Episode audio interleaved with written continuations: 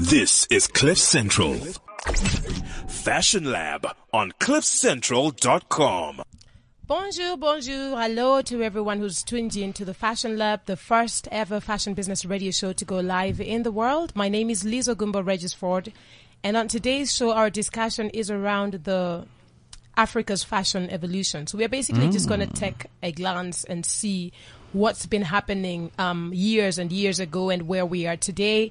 Uh, some of the different practices. Um, obviously, uh, there was brands that were in existence then and what they're doing differently today, and uh, those who are also staying relevant. So it's a very interesting topic and it's a very diverse topic. So we're obviously going to give it a part one and take it to part two next week. However, um, for those who are tuning in for the first time, Fashion Lab is a show that's here every week. We are the people um, behind the business um, of fashion. We care about um, the different ways that we can be able to leverage ourselves as fashion brands in the continent, as fashion designers, as fashion, just the whole value uh, value chain around fashion and how we can elevate ourselves and take ourselves to the next level. We are definitely going to be discussing um, this topic with a few guests who we feel also kind of um, link in well with our subject matter today. However, we are still keeping our lines open. We still have our Twitter open as well for you to continue to just share with us what type of subject matters you would actually love to hear us dissect in our lab today. Now, sitting with me in studio is my co-host Moik Peterson. Good afternoon, Fabsters. And what are you wearing again today? the, the serendipity behind all of this, I was even saying to everyone in studio that we all having uh, have on black. So I have on my plain black suit, three quarter pants, black tie. You know, everything is just black and white. Lizzie, I mean, you look absolutely phenomenal too. I'm just sad you don't have on a little dress. It's summer. I you just know, those long legs, they need that, those little You know what I thought today? I thought today the legs are gonna be in because I'm tired of having them out. And seriously, like I'm just like I'm on a strike. Sandton was so hectic. I was like, today I am wearing Uh-huh. these is what I'm wearing. I'm wearing some nice jeggings, which I rarely wear, and uh, I've got a little lace um, high-low um, blouse, which is quite cool with some sequin collar. Very Um, nice. But yeah, you know me, I'm the sequin queen Yes. uh, as well. anyway, we've also got in studio today um, Misha Lensink. Hi. Yes, and like we said last week, those for those who are tuned in, Misha is our intern. She does a lot to make sure we look good too. Um, however, she's now filling in as well with the trend report. Uh, as you all know, Nicola uh, Cooper, our senior trend analyst, is uh, still not well. And we are still continuing to pray for her. We, pr- we ask you to also just send your, um, you know, send your prayers and, and love and light towards her so she can uh, get better and she can get back to the show. Absolutely. Um, and then obviously we've got some really cool guests. But before we go into our guests and get straight to our topic, I just found it very fascinating. Obviously, our topic is around evolution and it's very hard to also tell or kind of like factor in um, some of the fashion history around Africa because people got independence in different years. Yeah. People got, the, Africa is so diverse. It's so hard. And a lot of stuff has not really been recorded for us to really say this is what happened at this era in the whole continent. Yeah. It's just so different. So I found it very interesting because we can't trace the correct timelines to actually go in and just think about what was happening in Africa when I was growing up.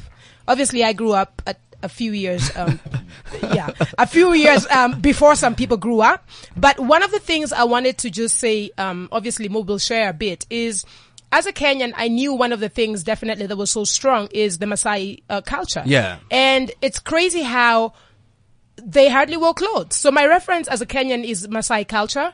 Uh, they had uh, skin, they drank blood, they had uh, ochre, and they put it on their hair. So they dyed their hair with ochre, they dyed their bodies with ochre, and that's how they lived. And some of them still live like that today. Then obviously there was another time, and we, we want to hear. I'm Kenyan, you're South African we come from different place, uh, spaces and therefore our stories are a bit different. Even Yeah. the eras and the times that these, uh, you know, different sort of, um, um, style, aesthetic or tips or whatever it was clothing happened. But, but Liz, you know what? Being South African, and I know it, it goes back.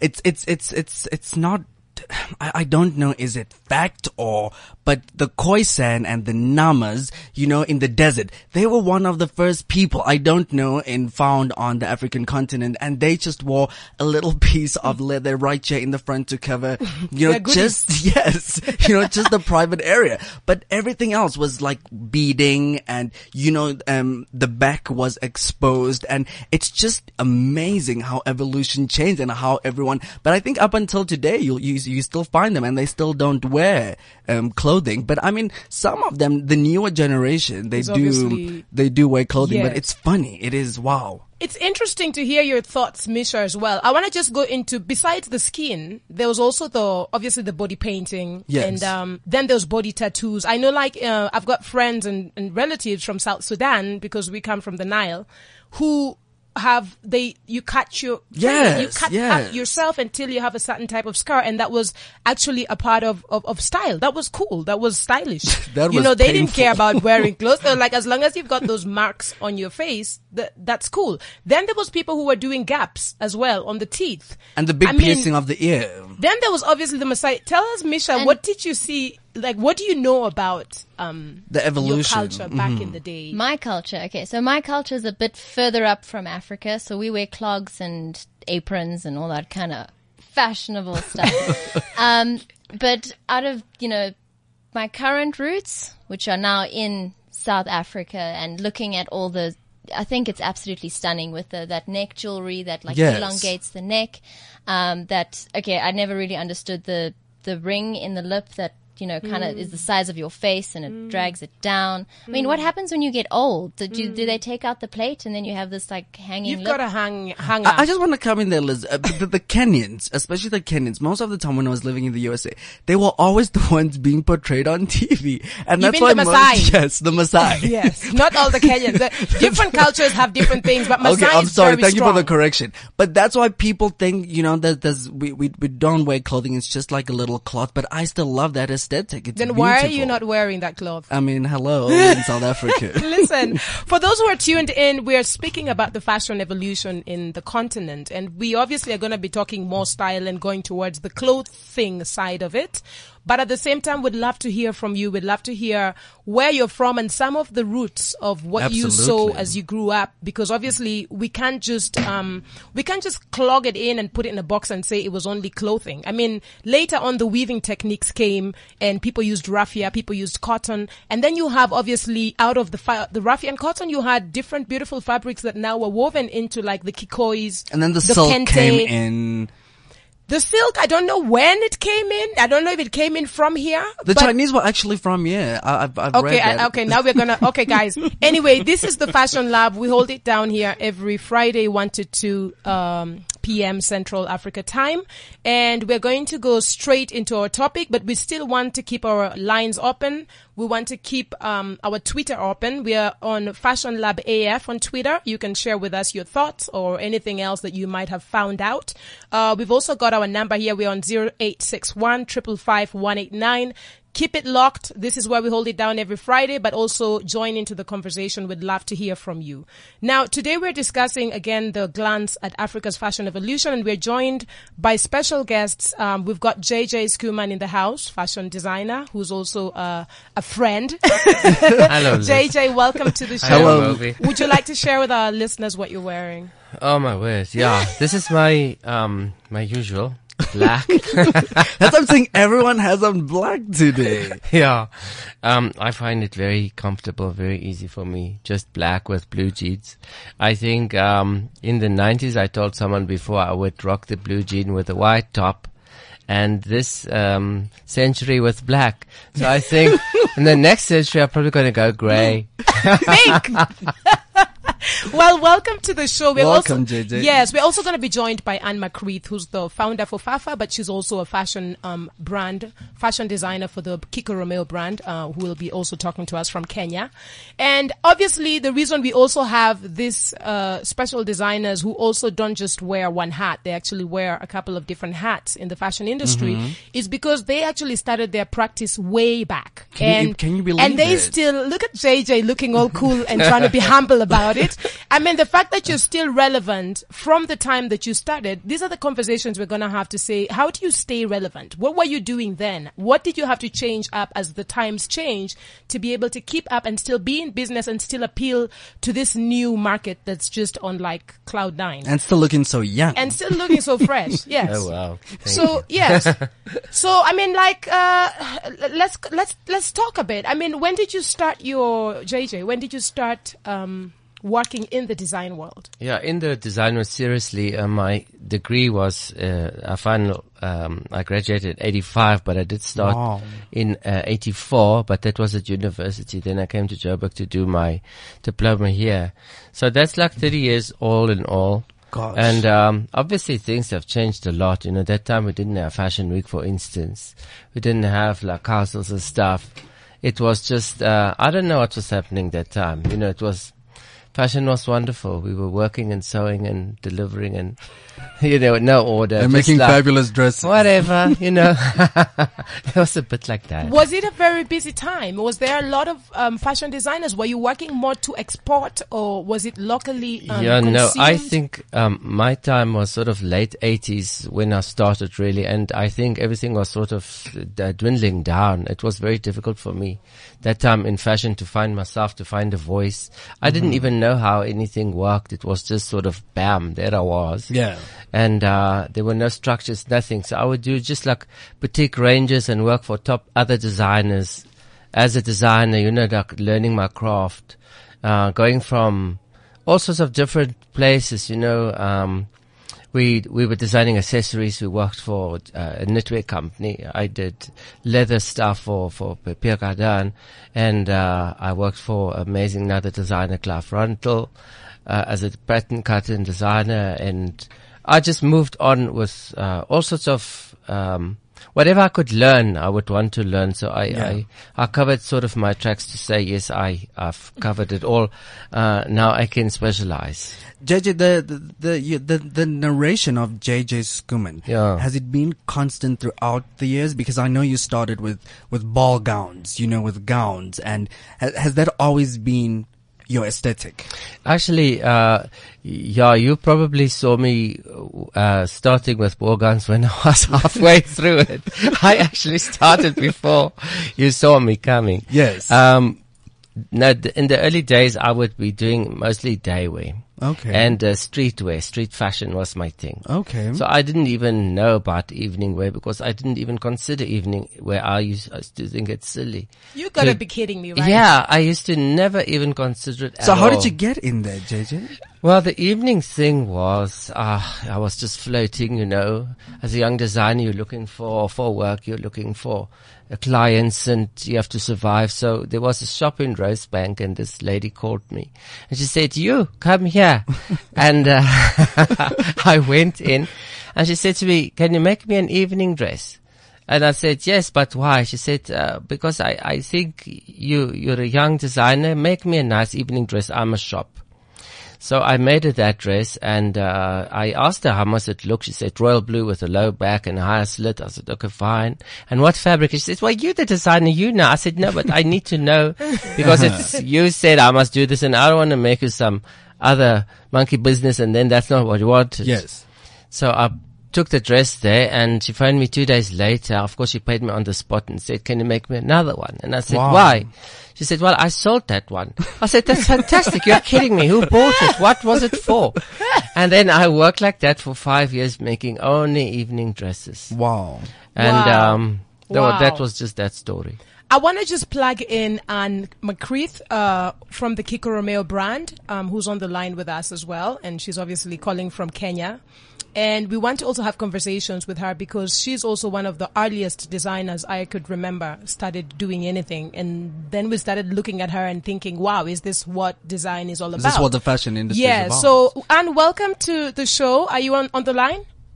I am. And good- pleasure to be here. Good afternoon, and it's Moik here too.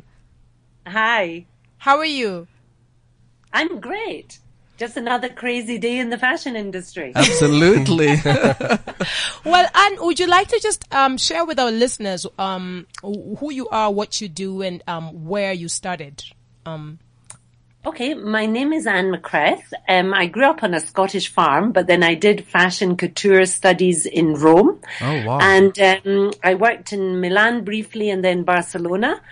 And I actually came to Kenya just because I was between jobs. There was some, one a job I'd resigned from at Mango in Barcelona, and I was looking for another one, and um, you know just freelancing at the time. So I came here for three months of aid work because I could speak English, and uh, here I've stayed in Kenya. I stayed in aid work for three years, and then I decided to set up my own fashion brand. So I did that in '96 and um, I'm still at it. I'm the so founder, MD, and so on. I'm currently the head designer still, although I'm always looking out to see who's going to be next because my aim was to make a very strong Kenyan fashion house um, and take the brand global from here. Wow. Wow. Wow. And what are some of the things, um, and since we're talking about the evolution of fashion, um, what are some of the um, things or tricks or ways of working um, as a fashion business in the 90s? And, and, and how, could you just share with us what's the difference? What are you doing differently? How has the journey been? What have you had to adapt to? How has it been for you? What are, because obviously times are changing and you have to keep up and you still have to stay relevant and we're in 2016 in a minute. So it means that you have to just keep, keep on, keep on your toes. Share with us some of the ways or some of the things that you've had to really adapt to quick to be able to keep up with times and still stay relevant, Relevant. as a brand. I think, um, you know, there's many things that have changed on the local scene. Of course, you now have fashion media. Uh, there's an awful lot more competition, not just from other designers, but also from people importing clothes from all over the place, as well as an extremely vibrant secondhand clothes market. So being a designer in this market is tricky. It's also a market that currently the economy is a bit low. People aren't really spending. And, um, it's always that thing of, oh gosh, you know, I really should be balancing local with export. Of course, there's a market, but that market may fluctuate according to economic trends.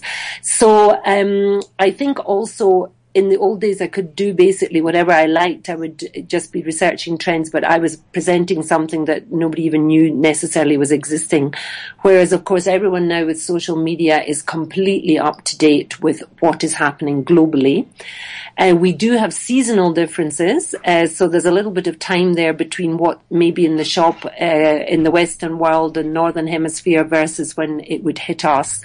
Um, but it is extremely competitive, and one of the main problems is also that the local market is used to extremely low pricing because of second-hand clothes and textile dumping.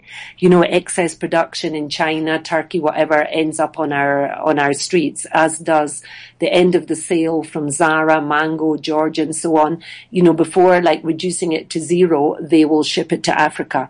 So designers have a constant challenge of being compared price-wise with uh, the other options in the market.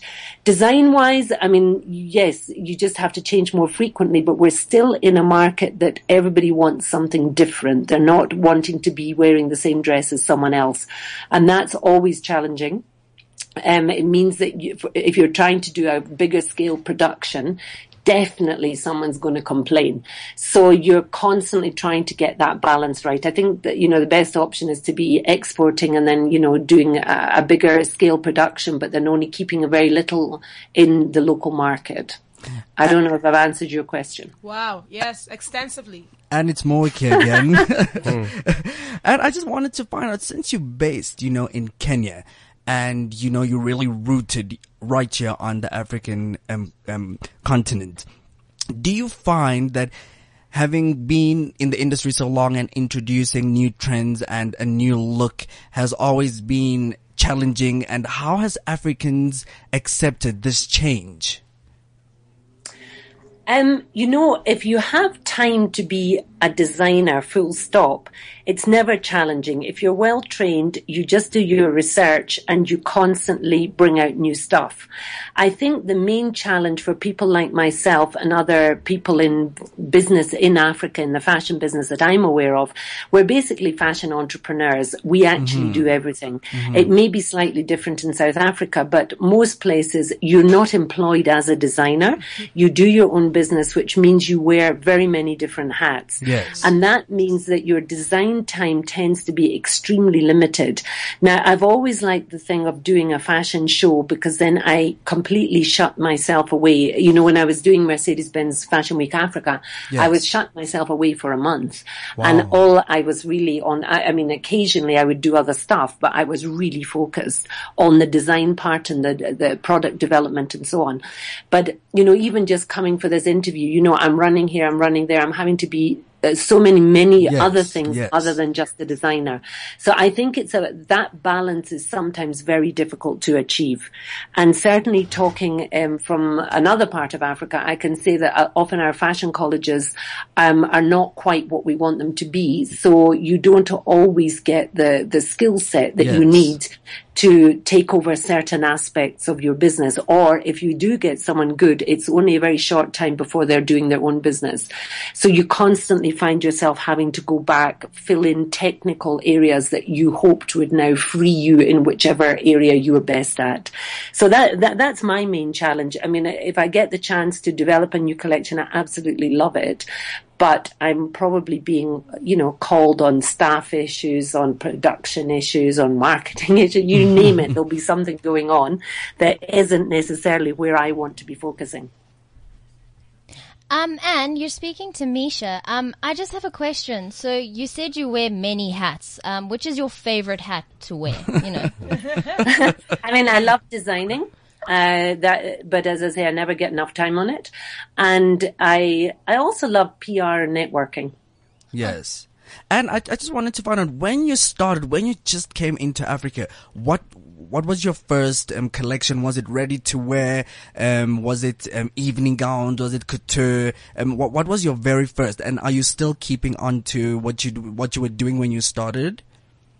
I mean, ironically, my first collection was menswear. Oh, wow. And that is why, and it was casual menswear, tie-dye shirts, print shirts, loose-fitting pants, and things that are very trendy right now, actually. And, um, I, yeah, and, and, so, and I sold it from my garage and that was where I started. And the name Kiko Romeo actually means Adam's apple because, in Kiswahili because I was doing menswear.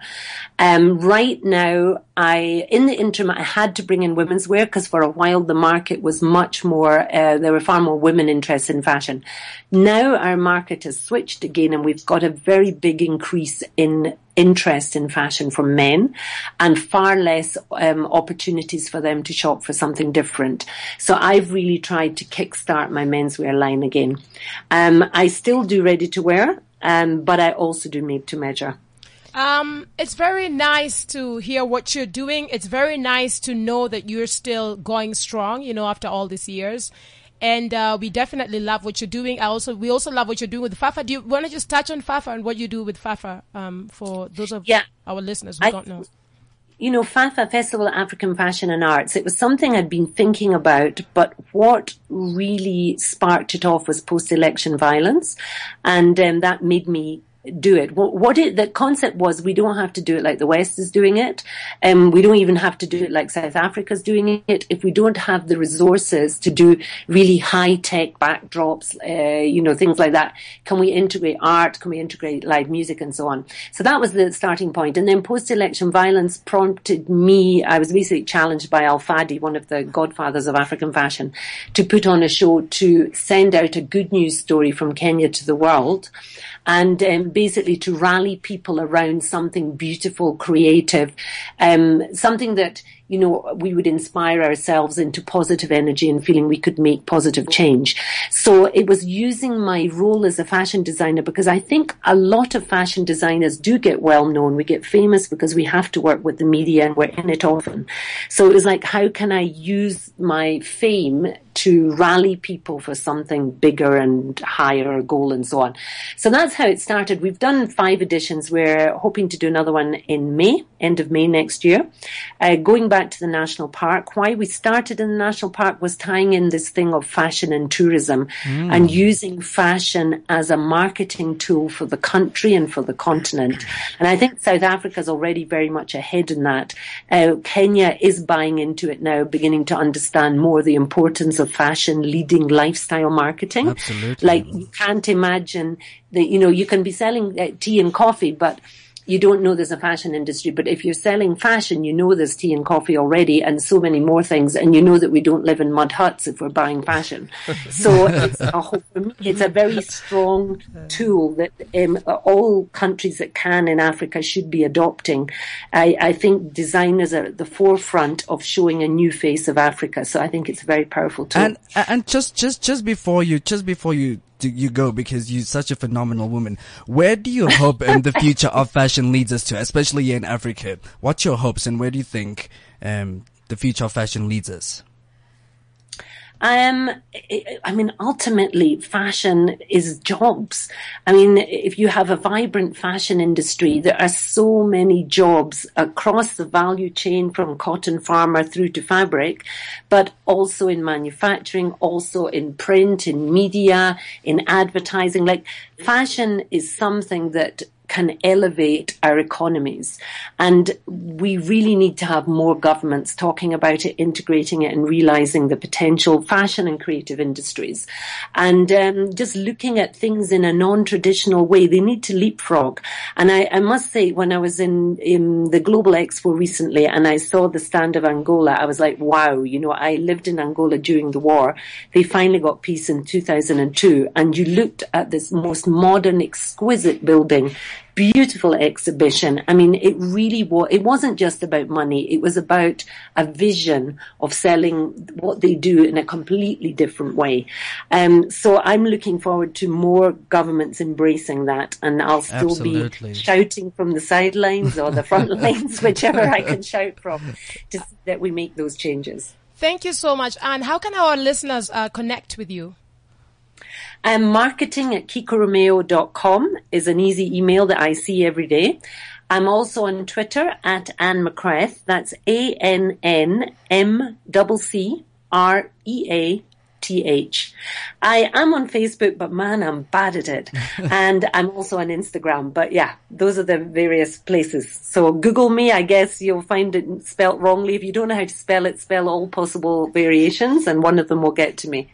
And thank you so, so, so much for um, coming onto the show and sharing your knowledge. It's been an absolute pleasure chatting to you. And um, I hope the Kenyan weather is absolutely stunning. And Liz is sitting with big smiles because you're from a home country. So, and thank you so much for tuning her. in. She needs to come back again soon. You guys have captured her for a bit too long. No, We- We're hoping for you to come to South Africa soon. we are hoping to come and also be a part of the next FAFA as well. But we definitely are in touch. If we don't see you here at Fashion Week, you'll see me there doing some fashion musical affair or something. You know? Super duper. We always enjoy it. So please come soon. All right. Thank you. Have a lovely day. Thank you and bye bye. Lots of love. Bye. All right, bye. Wow, guys, we are talking the evolution of African fashion. That was Ann McCreath um, from the Kiko Romeo brand. Um, we will be right back after the break with a trend report, but I also forgot to mention my favorite segment and give you guys a bit of a quick Mm, I warning. was, I was wondering, I was wondering when is that going to come in? We normally have this segment called Who Would You Want to Dress and Why? And we definitely would love to hear from you. Share with us your who's and your whys when we get to the end of the show, when we actually share our who's and whys. Otherwise, uh, we'll be back after the break. Keeping it real on CliffCentral.com. Pieter Toerien presents the glorious musical comedy Singing in the Rain. Direct from a sellout London West End season, this five star production will leave you with a song in your heart and a smile on your face. With spectacular dancing and raining live on stage. Singing in the Rain showers you with everything you could wish for in a hit musical. At Montecasino from January 15 until March 13. Singing in the Rain. Book now. Download the Cliff Central app. Available now on the Apple App Store and Google Play Store. Fashion Lab on CliffCentral.com. We are right back, and we will be going through the trend report um, with uh, Misha Lensink. Misha, Hi. welcome with the trend report. Well, you've already welcomed me already, but thank well, you. welcome again. Welcome again, Misha. can never have too many welcomes. Um, okay, so for today's trend report, I'm going to be do some, doing something just a little bit differently. I know normally, um, you know, Nicola talks about what's trending, what to look out for. I'm going to be doing the opposite. So what sh- people shouldn't be wearing um, for this next year or what's left of this year. So um, let's start with the list. Number one is the peplum, which I know Nicola's been screaming up to the heavens and above, saying, "No, leave the peplum alone." It's I'm sure well everyone knows what it is, but for those of you who don't, it's basically like a little top with a cinched-in waist, which ties in very nicely to the 1950s. Um, but you know what really killed this brands what well this trend sorry was brands that used the wrong fabrics all those girls that bought it that was two sizes too big for them and the peplum dress which was just horribly executed. Um, then we've also got nail art. Don't get me wrong something simple and sophisticated it's nice and delicate you can't go wrong with that it's timeless. I'm talking about you know there's so much nail art when you lift your hands up to wave to your friend it's a bit of a workout. Um, yeah, no, it's it's not cool. So just wave those nails goodbye with the coming year. Um, and also, I'm going to keep on to the nails. It, there's been some rumor about a bubble nail trend. I don't know if you guys have heard of it. Now, what's that, Misha? It's hideous. It's you know when you were a kid and you dipped your fingers in wax. it kind of looks like that, but ten times worse. How do so- you eat or even like wipe your? I think you hire someone to do that for you. Oh, worst job of the world. Um, okay, so up next is festival fashion. You know, that's all the hippie vibes, the bohemian with the tassels and the booty shorts that are a bit too frayed. You, I think you know what I'm. Yes. Yeah. Um, it's a nice look for December when you're at the beach. Um, not so much if you're working. So in 2016, it must go. Also, the flowers in their hair, and to some extent, guys are putting flowers in their beards. Wow. It's nice for Instagram purposes, but your everyday, no. The way Um, Liz is pulling your face. Yeah, let's just save it. I'm for, just thinking, is it like a ribbon? li- Does it look ribbonish? But go ahead, go ahead. We'll save it for parties and themed festivals, and you, you know, one of those. Um, now, talking about being free, those overly distressed jeans, so the ones where you basically took the pair of scissors, sliced down your leg, and now you have shorts, but with ankles and a back. Know. um, yeah. So if it looks like you've deployed deployed the flaps off well, for landing, it's time to you know throw them out. And then finally, we've got leggings as pants. Now, to be fair, leggings paired with a nice long top that cover the goods can still look pleasant. Um, well, and it can indulge your inner Jane Fondas. But I'm talking about where they're worn out to the point of non-existent. That is Please- nasty. No, the see-through. I mean, like when people wear those, I'm like, did you forget to wear a dress? Yeah. You know that the one. I'm sure you're One gonna of those, post yeah. that. I've already posted a photo, and to be fair, I may have exaggerated a bit to Uh-huh. emphasize my point, but please just don't do it. Um, yeah. So that was the trend report. Thank you, Misha. That was Wow. that was that was different. Thank you. Thank you for that trend report. Uh, you guys are welcome to share your thoughts, uh, share your feedback, uh, share what trends you may want to hear Misha um, share with us or break down um, during the time that Nicola's away. Um, otherwise, we are back to um, JJ in the house. Hello there. Yes, again. Hello there. so, are you sure that for the next 10 years you're going to be in the black um, shirts and the I blue feel jeans? comfortable with it. Okay. I tried a blue top the other day and it came was straight no. off. It didn't work. okay. So, JJ, tell us a bit about what you're doing currently with your brand. Well, I'm in an interesting place. I would like to um, reinvent it a little bit, uh, bring more focus on uh, everyday wear to reach the masses, and uh, keep up with the couture, but just in another way. I think there's just so much more that's possible, you know, in fashion.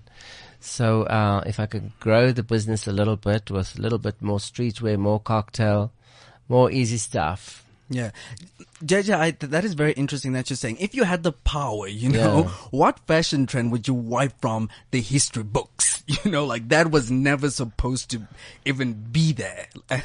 well, you know, the funny thing is that each uh, phase was actually so wonderful uh, that uh, I, I don't think I would really wipe them. It's just you see, like what went wrong with the '90s is they didn't really have a signature.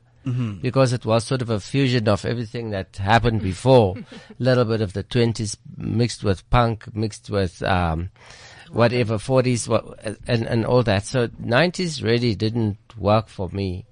Uh, it it wasn't really anything. To be fair, I don't think it worked for anyone. I've got some horrible photos of me being like yay high wearing those horrible cargo pants and well, I kind of liked the '90s. I kind of liked um, some of that pop, um, some of that uh, Madonna sort of um, Conbra vibes, and the. Yeah. I liked specifically. I would select, but I did love the big yellow earrings and the girls chewing gum and the ponytails and the red ribbons Yeah. and pink ones on the hair and the. I just And when, I- and when I, I look at it. pictures of Polka my dots. mother in the 80s and 90s too, that lady, even when she was carrying me and, you know, I looked at the pictures, I'm like, mama, you were stylish. Yeah. Just, you know, you know what I'm saying? But I think it's, it's like you're saying it, everyone was different, but would you say, JJ, in the 80s and the 90s, there was a certain trend that we were following? Yeah, definitely. I mean, the 80s Madonna was the one that brought it on with uh, fishnets, really. Mm-hmm. And um, 90s then was just a f- sort of like, what can we do next? Let's mix it all up. It's the end of the When did the bootleg come in for the guys? no bootleg was more like early, like seventies, There, seventies, sixties. there was, um, yeah, the bell bottom actually was. Bell was bottom was way behind. 70s, It was so the was mature time of fashion. Mm. That was a very, I find the era of the 50s, 60s, 70s was a very serious fashion statement time where people were not playing. Like, I hear you when you say the 80s, 90s. I love retro. I love, I love everything about it. 90s maybe was that confusion. Even musically, when I still think about what happened musically, it's like we can be so clear about, I can be so clear and so high on the 50s, 60s, 70s, 80s. 90s was just like, what? But Liz, your dad loved the the bell bottom. was Oh no, the- they did. They did. the bell oh, bottom they, pants. They, yes, they killed it. Mom, dad, the minis that were like, and it would just literally fly up. So I, I think it's it's interesting. It's interesting uh, to see how we've evolved. You've said the words bell bottom and retro, and the first thing that jumped into my mind was the movie Priscilla, Queen of the Desert, where they wear those bell bottoms, but there's literally no shoes. Like the shoes are the bell bottoms, and they walk around like that. So that's what I'm imagining, because I wasn't born in the 80s, and I hardly remember the 90s, because, you know, I was so young. Um, but JJ, w- Yeah. Yeah. would you say, like, as time progresses and you know, going into the future, that fashion, it's it's it it it, it comes back. You know, certain styles comes back, and we see it again. And do you think this is how we're gonna continue throughout life? Well, I actually want to say to you, I, I wrote this down because I thought of that before you asked me. And fashion trends are a reflection of political and social and economic changes around us. And it shows recession and inflation. So I think it's got a lot to do with um, social equalization. Oh, Um, and uh, the, the the crazy thing with fashion also is that it it um, brings one social stratum together and um, unites again another one of the same classes. It it it like sort of fuses the one and differentiates fr- fr- uh, from the others. And then what I also feel is that I often feel that uh, the elite actually initiates fashion. why would you say that, JJ? Um, can I just add on to Yes, the whole? okay. uh, Okay. First of all, just the evolution part of it. I think that we have designed everything, and there's nothing else to design. We're going back. we will always go back. I, I don't show me a dress that you think will be coming up, some sort of look and different style or silhouette that's gonna come up. But you saw in at AFI what happened with the youngsters with that those, those rags. Looking like rags. I mean that could Listen, I'm that talking could about. be. I'm just I- saying. I'm I'm, sorry. ready I'm to sorry. wear. I'm just thinking more ready to wear. So obviously, if it's something that's more costume driven or it's more uh, customized for a specific um, sort of customer, that's different. But I'm talking about what in the world is there that has not been designed. Someone, please tell me, because that's the part where. I, I, I, I agree and I've accepted that we are going to continue to evolve, but we are going to go back to come back ahead and we're going to get this blouse and next year we're going to do it with a sharper collar, but it's the same blouse. And then next year we'll do it with maybe a rounder collar. I don't know, but it's, it's going to Yeah. continue to go in a circle. I, I think I have the answer. What what hasn't been designed yet? It's actually you walk in. We, we walk into this amazing uh, room that's very futuristic, and when you leave, you leave out with your 3D printed outfit. So it's all made Wow. right there. And you think everyone, the masses, will be wearing that? Um, it's future, we're talking 100 years from now. But I, I think a lot of people would love that. You know, come in. I, I don't know, like what you're saying, that 3D thing comes up. It's like, because I think evolution and just how everyone is changing. Everyone wants to be different, you know, and all the designers, everyone just wants to, to, to come in with something different. Well, Yeah. I saw there was an article, I think it was last year or the year before, where you could spray your own jersey on, like it was a jersey in a can. Now, what happens when day 10 comes along and then you only have half a jersey and you're like, ah, But what happens if we, if we lose clothing and we just do body spray? But, but your size 16s can't exactly be wearing that because then you'll see every single ah. crevice and every single fold. Guys, you, you know That's what I think, texture Misha? I in. think that they can because back in the day when we were laughing about it and talking about the history of African fashion and culture and how far back it goes from the skin, I don't think that they said, "Hi, Jomamoto, you will not wear it because you are you Jomamoto, you gotta wear a bigger a bigger skin because your stomach's hanging or because your bum's out." But back And- then, they didn't have the kind of. I'm going to use the word fat because that's what it is. But they didn't have the same because back then they ate healthy food and they ate excessively. no, there but was it wasn't there for was big girls and big boys, Misha. But they didn't eat McDonald's. But they, the bigness doesn't necessarily just come out of McDonald's. But Some JJ people are just genetically big. yes, but but but, but JJ, you know, Yeah. looking at and we were at SA Fashion Week, and your your ready to wear is phenomenal. I actually had so the book. You know, I was looking through it too. In five years from now, maybe Yeah. where do you think you're ready to wear? Because I know you're a deep thinker, and you know you're very creative. Where do you think five years from now, like that ready to wear range is? How's it looking in in your mind? Yeah, no, I just think that uh, I will definitely always be in touch with the world that's around me because I think that's the secret of success. And um, I think it will just be um, on trend, exactly what everybody wants because that's how I really work. You know, I do sort of like a kind of um, we call it we, we, we call it quick response. Ask people what they want before you make it. I I don't actually like to make stuff up and then uh, then say, okay, well, this is what I made. What do you think? Because if I miss the pot, so I like to be a little bit more informed. But it's pretty much like what uh, Coco Chanel said, that fashion has to do with ideas and the way uh, that we live and, and what is happening around us. And that's really what it's all about. And then that's how I'm going to work and that's how I'm going to keep that uh, collection going. Someone just quickly said, was going to- um, yeah, go ahead. someone just quickly said, please, that, you know, JJ Schoeman is, um, you've been, how many years have you been doing Miss South Africa and those beautiful gowns? And are you still going to continue creating those beautiful gowns? Well, the truth is, it's always by invitation. You know, I'm just, I um, I'm always blessed and I'm always honored when I am invited back through the front door because uh, I think it's something that I really wanted to do. Um, it started in 2002, 2003 with Joan Ramagoshi and Cindy Nell. So it's really total of 13 years. Wow. And for I'm Miss gonna World. be hanging. I was gonna say I'm gonna be hanging with you. You're my new BFF, okay? So Oh, I can thank also get lucky and get those. and any dresses from Miss. World, um, JJ? Have Yeah, my World? my first uh, break came with Divacia Syndrome, which was runner up to Claudia. Claudia Wow. couldn't go, and we're having that scenario lately a lot, where the one can't go and the number two has to go. You know, to the one pageant, to the Miss Universe, to the Miss World, that kind of thing. So uh, it was 2006 that I got my first break with Miss World, and then, uh, well. I, I, You're still standing and I going hope- strong. I'm, I hope I'm gonna stand for a while longer. no, you definitely, JJ. You definitely. Have you ever thought of pulling a Hunger Games on your dresses? Like, you know, when the dress goes on fire to reveal another dress. Misha, That's very Misha's coming from a very different side. Yes, yes. Oh, that's watch an a lot idea. I think that's we're talking evolution here. Definitely. You know what? Um, since we are um, good on time, um, we would love you to just share with our listeners how they can connect with you, where to come and find your beautiful pieces. Yeah. And then we're gonna go straight into our who would you want to dress and why. Absolutely.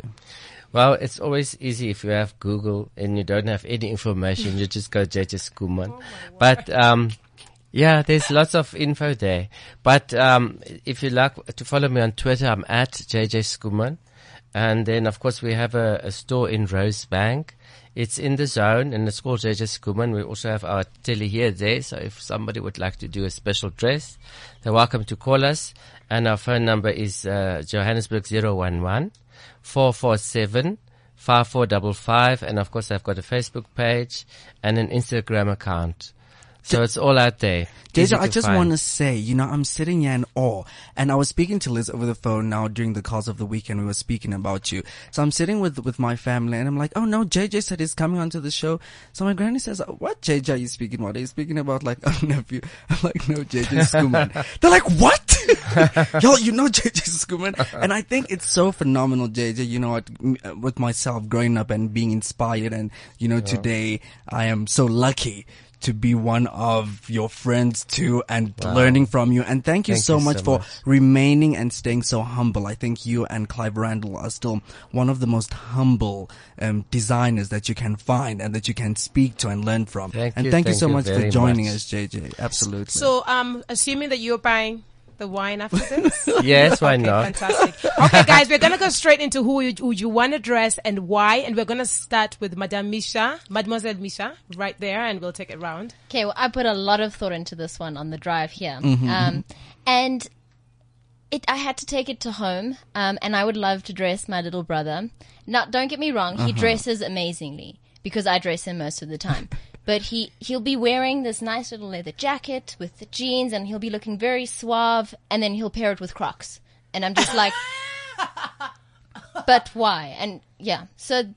If I could dress him just his shoes, Finish the the whole look. just finish up the look because he's got the gel in the hair and he's got the whole pout looking face photograph ready look until it gets to the feet. It's like one of those like seren- serenic pan down and then wah wah right at the bottom. so I'm gonna dress my brother. Okay, JJ, who would you want to dress? Well, I suppose it's very controversial what I'm going to say, so I don't want to really open a can of worms. but there's someone that um that was standing out for me over the last couple of years, and the name is uh, Malala. So um, her being from a Muslim background, and I always see like what they wear, and I say to myself, is that fashionable? Which era does that fit in? Is it 90s? Is it 80s? And uh, I think that there's lots to be done with um, with her. with that kind of wear. Yeah, so I would, I, I- but I, d- and I also don't know what I'm going to come up with if I sit down with her. Yeah, it's gonna be something amazing. I don't know, can it's tell gonna- you. Because have you to- have to obviously factor in the religion and the culture. yeah, it's a, and it's then a huge mm, challenge. The It's- woman, the wow. Okay, I'm ready. good on you. All right, Morik, who I'm would you want to? I was so inspired. I was watching the Centric and BET Awards and Miss Erykah Badu. Ugh. I just love Miss Erykah Badu. her. her style, her aesthetic, you know, how she curates and puts her outfits together. It's absolutely amazing. I mean, you look sometimes and from an angle you'd be like, oh, that's a little bit weird, but the way she carries it, it's with self-confidence and you must acknowledge and say you look absolutely amazing. fact, you Uh, have to see her walk in. yes, yes, you must They- acknowledge it. we don't want to see her on the days when she goes nude, but we appreciate her. I'm sure she'll even look when- beautiful in that. no, no, we don't want to encourage her, Mrs. Badu, Miss Badu. Just stay clothed. But I'm just, I agree with you. She's such a strong. She's yes. a goddess. Yes. She's a, Herself and, and, and Jill Scott. Beautiful woman. Be- woman of soul. And when you have that, that soul within you, you just come out and if you walk into a place, there's presence. Like myself and you, Liz, and, and, Ooh, and that- JJ and Misha. See, I didn't and put myself in that list. I was thrown into it, so I'm accepting and going in. I personally would want to dress Mo Abudu. Mo Abudu is obviously uh, the talk uh, talk show host. For those Africans who are tuned in who don't know, you must know for sure. Uh, she's a TV producer. She's a media personality. She's a human resources management consultant. She's an entrepreneur. She's a philanthropist. I mean, she's But been doesn't she described- own the channel? She yes, owns the channel, Yes, yes. she's been described by Forbes as Africa's most successful woman. So she's anyway, like Tony Stark. yeah, but she's yeah, and the thing is, for me, I think about dressing her is not even so much of her body type, or it's about the strength that she's just a woman of strength. So I want to associate with that and I want to dress her to really bring that strength forward. I had there doing something. I don't want to talk about it, but I'm hoping that more, if you're listening, Abi, now please let me just do that gown. anyway, this is how we hold it down every Friday, uh, 1 to 2 Central Africa time. Uh, keep your tweets coming, Fashion Lab AF. Join us for further conversations um, on www.fashionlabafrica.com where we hold it down. Any parting shots? My parting shots is let's continue to build the African continent. Let's not look down on each other. Let let's encourage each other. Let's not laugh. You know, when you laugh, you you look stupid, but rather ask for assistance. Surround yourself with people where you're going to and be successful. Nothing in life is impossible. Guys, you heard it all. Peace and love. Make sure that you don't drink and drive. Stay away from Sandton. There's a lot of stuff going on. There's so much traffic in there if you're in Joburg. But we love you lots. Uh, we look forward to connecting with you again soon. Peace and love. Ciao, ciao. Bye bye. Ciao, ciao. Fashion Lab on CliffCentral.com. This is Cliff Central.